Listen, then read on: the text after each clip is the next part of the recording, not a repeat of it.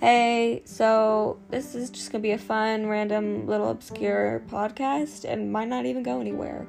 But I just wanted to let anybody that's listening to this know that don't take anything that I say seriously unless I'm like dead ass.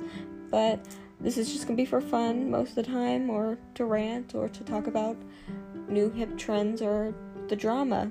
Because right now there's a lot. But, anyways, I hope you have a wonderful day. And if you don't like the podcast, then mind your own business. Bye.